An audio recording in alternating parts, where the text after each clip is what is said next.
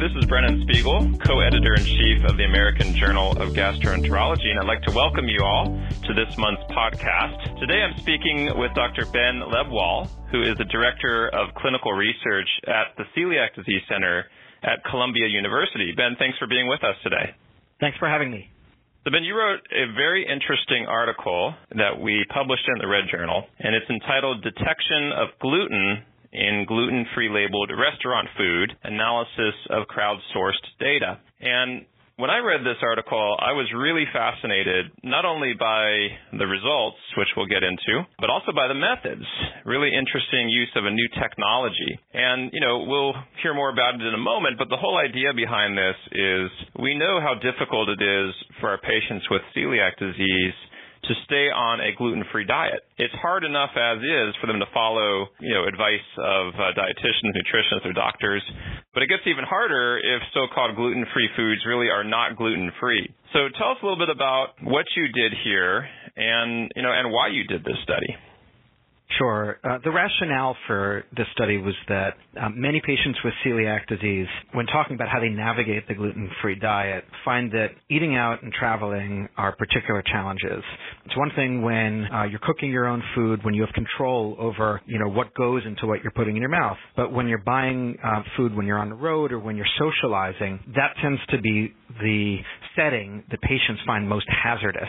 And even though symptoms can be a somewhat unreliable uh, guide to whether someone's been glutened, so to speak, it's very common for our patients to say, that they strongly suspect that they got exposed to gluten after eating in a restaurant. That's the most common setting that, that patients will describe. Uh, when I ask them, when's the last time you think you were exposed to gluten? It's almost always that kind of setting, eating out at a restaurant. So there are studies of packaged food contents and packaged food that's labeled gluten free by and large is safe. There are always exceptions being documented, but when packaged food says gluten free, the FDA has guidelines that says that needs to contain fewer than 20 parts per million of gluten. And in general, when groups have tested packaged food, indeed the great majority of such food labeled gluten free truly is gluten free. But no one has done a comprehensive test of restaurant food, and we suspected based on what patients are telling us and also based on the potential for cross contact in restaurant kitchens that restaurant food, even labeled gluten free restaurant food, wouldn't be as safe as packaged food. So of course we would hope that restaurant food that's labeled gluten free truly is gluten free, but buyer beware, you know, it may not be. So you guys did a very interesting study where you used a novel sensor. It's called the, I believe the Nima sensor, which is a commercially available gluten detection device to um, uh, crowdsource people who are using this sensor across the country who were willing and able to share their data through a smartphone. And you sort of put it all together and looked at what they were detecting. So tell us a little bit about the sensor that they used, uh, and then we'll, then we'll get into the you know details of what you found.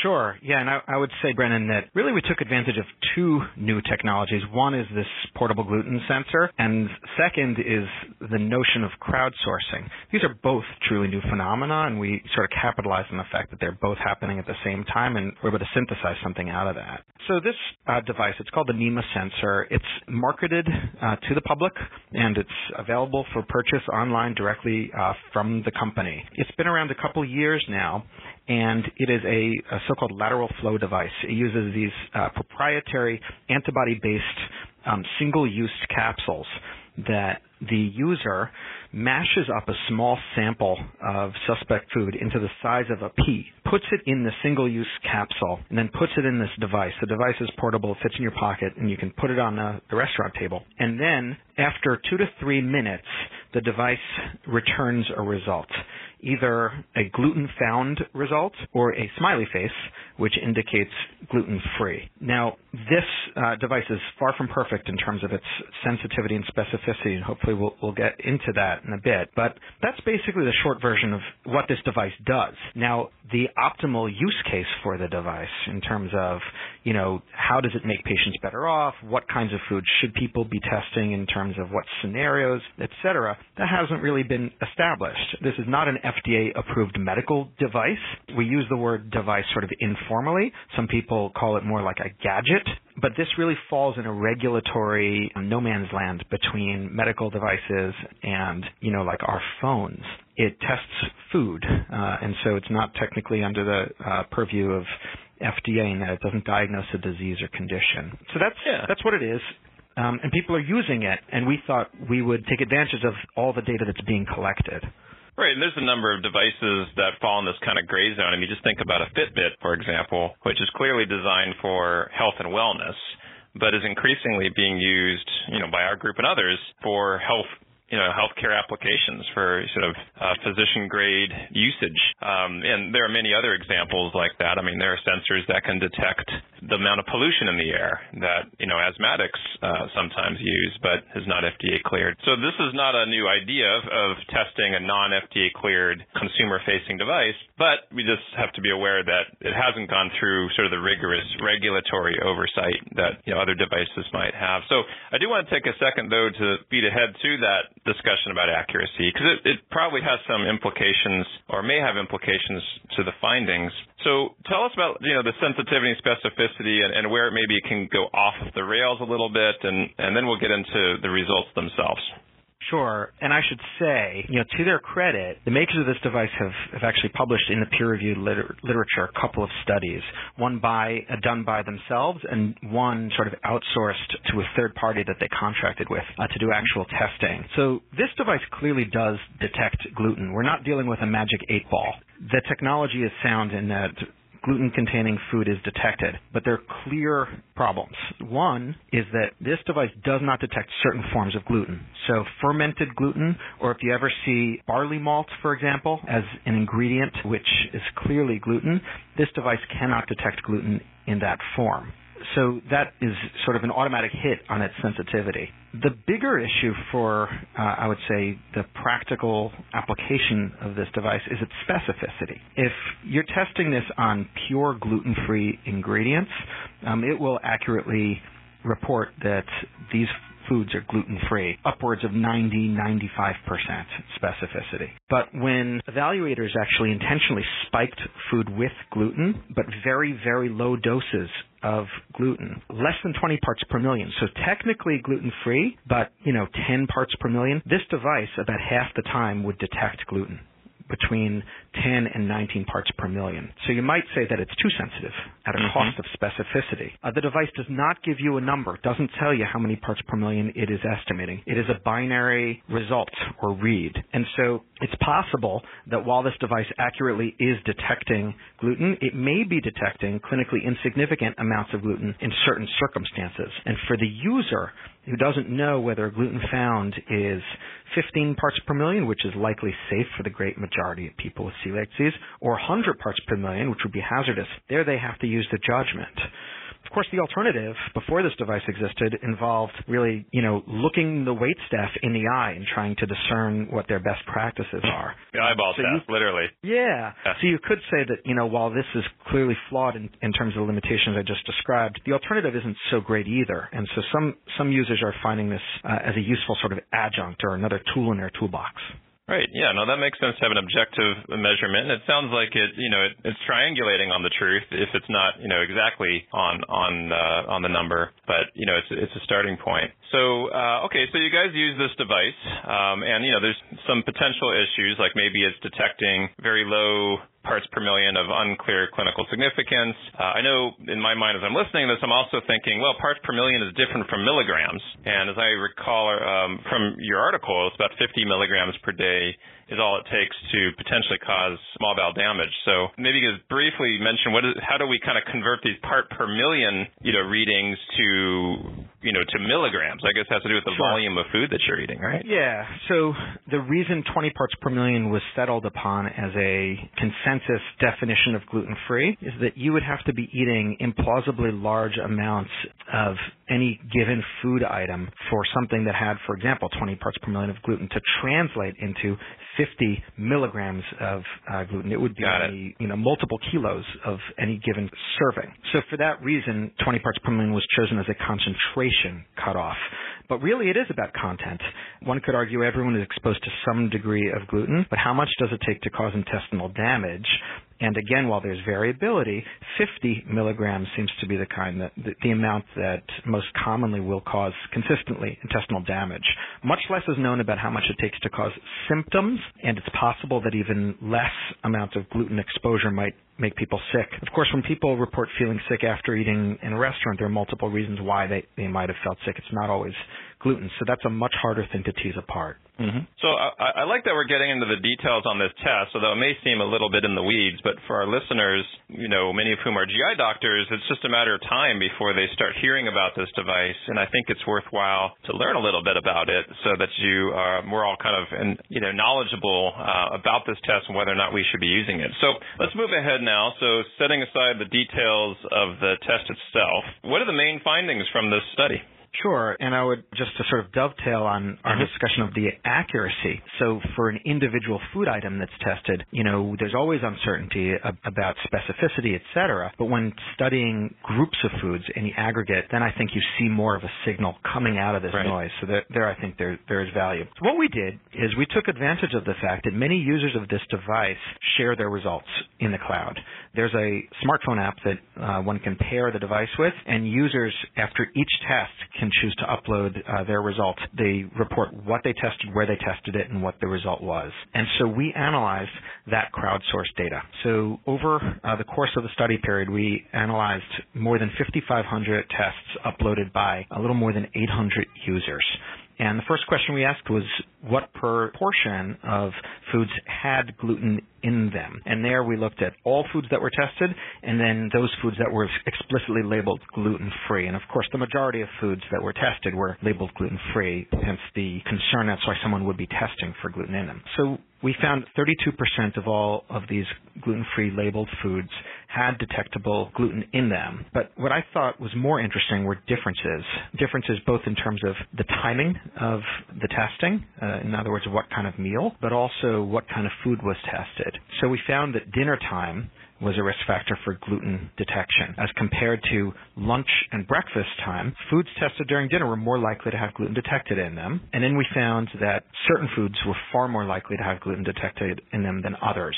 And the two biggest offenders were pizza and pasta. For both of those, more than 50% of all tested foods had gluten detected in them. Those were the major findings. There were a couple other things we were interested in. Just take a quick side, yeah. pizza and pasta, but these are gluten-free pizza and pasta, right? They're, they're advertised right. Gluten free. That's the whole point. In case anyone's losing track of this discussion, you know, it's not it's obvious that pizza and pasta would have uh, gluten in it, but gluten free pizza and pasta is still an awful lot of gluten that you're, finding in this so-called gluten free pizza and pasta. That's right. And so it clearly is urge for concern. Um, you know, we, we want to be careful and not alarm our patients. I mean, people need to live their lives and, and do their best to navigate this diet. This does not necessarily mean that more than 50% of all gluten-free pizza or all gluten-free pasta is unsafe. It means that gluten was found in more than 50% of those pizza and pasta that were tested, which was far more than gluten-free burgers, including the buns, gluten-free uh, French fries, etc. So there clearly is something going on. The absolute magnitude is unclear, and what we're taking away from this is the need for us to better sort of open up that black box and understand what is it about those specific foods that make them prone to gluten getting in there there? And also, how serious a problem is this really? Is there a real hazard to eating these foods in terms of having more than 20 parts per million, having a realistic content of gluten that would cause intestinal damage? We're not there yet, but clearly we're seeing a signal, and it, what it tells us is that when we want to further quantify and better understand contamination of restaurant food, we should be honing in on pizza and pasta. Right. Well, to me, it, it's a pretty shocking finding. Uh, I'm not sure if you're shocked by it, but pretty shocked to me to see such a high prevalence of gluten in so-called gluten-free foods. Now, obviously, there's some potential limitations, and one of them you point out in the discussion section, which is, well, you know, why were these people testing that particular food? This wasn't some kind of organized, systematic, you know, prospective trial. The, these were people ecologically kind of out in the wild testing food. So, you know, why were they testing that food in the first place? There might have been something about it that they suspected it was important to test, or maybe the eyeball test with the uh, the wait staff didn't work out and they wanted to confirm themselves. Um, can you just comment on, you know, what some of the limitations might be uh, of, of the study itself? Sure. Uh, you know, we spent some time talking about the potential limitations of the device, but there are also potential limitations of the study design in terms of relying on crowdsourced data. We're sort of trading in quality for quantity in the sense that it's impossible to do a nationwide test of restaurants or evaluation of restaurants to this magnitude without having to take some sort of hit on the granularity of the details we're looking at. We're taking advantage of the fact that we have more than 800 users uploading information, but these are not trained food inspectors. These are people to, who are choosing to use this device any way they see fit and are also choosing to share the results uh, that they think uh, is worth sharing. So people are only going to be testing foods that they are suspicious of. If someone were really sure in terms of gluten content of a specific food, they likely would uh, not bother to test using this device. Not only that, people are probably more likely to share results that they find concerning or shocking than a relatively boring result. So these are all the caveats we need to include when talking about a crowdsourced type of study. This is a significant form of selection bias that makes us not want to necessarily take the absolute proportions as face value. It is a sample and it's likely skewed. At the same time, if bias were the overriding problem, we probably wouldn't be seeing differences in food types. And yet we're seeing such strong differences between pizza and pasta and these other foods that clearly there's a signal there. So as with any kind of crowdsourced analysis, we have to take into account um, the fact that people are choosing to report what they want to report, and this is not a randomized trial, nor is it a systematic food inspection trial. At the same time, it's pointing us in the direction of what we need to be concerned about. And related to that, when I've told patients about these findings, when I tell them about pizza and pasta, I get this look from patients, which was, you needed to do a study to know that? Of course.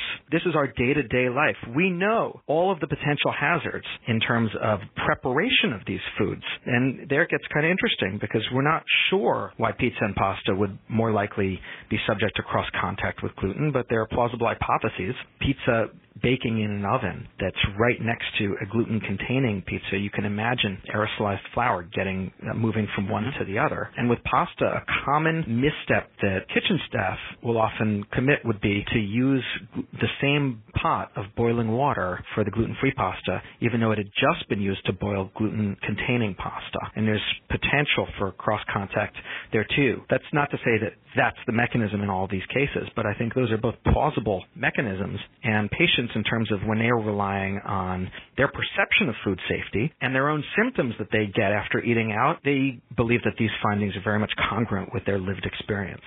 So it's one of those studies that is maybe fascinating to us, but obvious to those who live with celiac day in and day out. And in fact, sometimes those are the most important studies because it raises awareness among providers about something that patients already know. And if nothing else, it's bringing us closer to their everyday lives and allowing us to empathize maybe a bit more with the challenges that they face when selecting a diet, which is, uh, you know, easy enough to prescribe and to talk about, you know, in a textbook or on rounds, but something altogether different when a patient experiencing celiac has to, you know, make these tough decisions, and now it's compounded by the, the cross contamination that you're talking about. So, you know, I think this is a very important study. That's why we published it. I want to congratulate you on the study, not just for the importance of the results, but also the methodology. And we talked about it already. But this, in many ways, is a digital health study. It's a device study you know, it's an epidemiologic study. It's almost a social science study. We didn't get into some of the details about regional variations, for example. And I encourage our listeners to read the the, uh, the full paper to learn more about the device and about the findings. And I want to thank you, Ben, for being with us on the podcast today and for publishing this really interesting paper. Thanks again. Well, thank you, Brennan, particularly for the opportunity to uh, share these findings with the GI community and with the public. Well, thanks again. And uh, on behalf of my uh, co-editor in chief, Dr. Brian Lacy, again, this is Brennan Spiegel of the American Journal of Gastroenterology. Thanks for being with us and look forward to talking to you on the next podcast.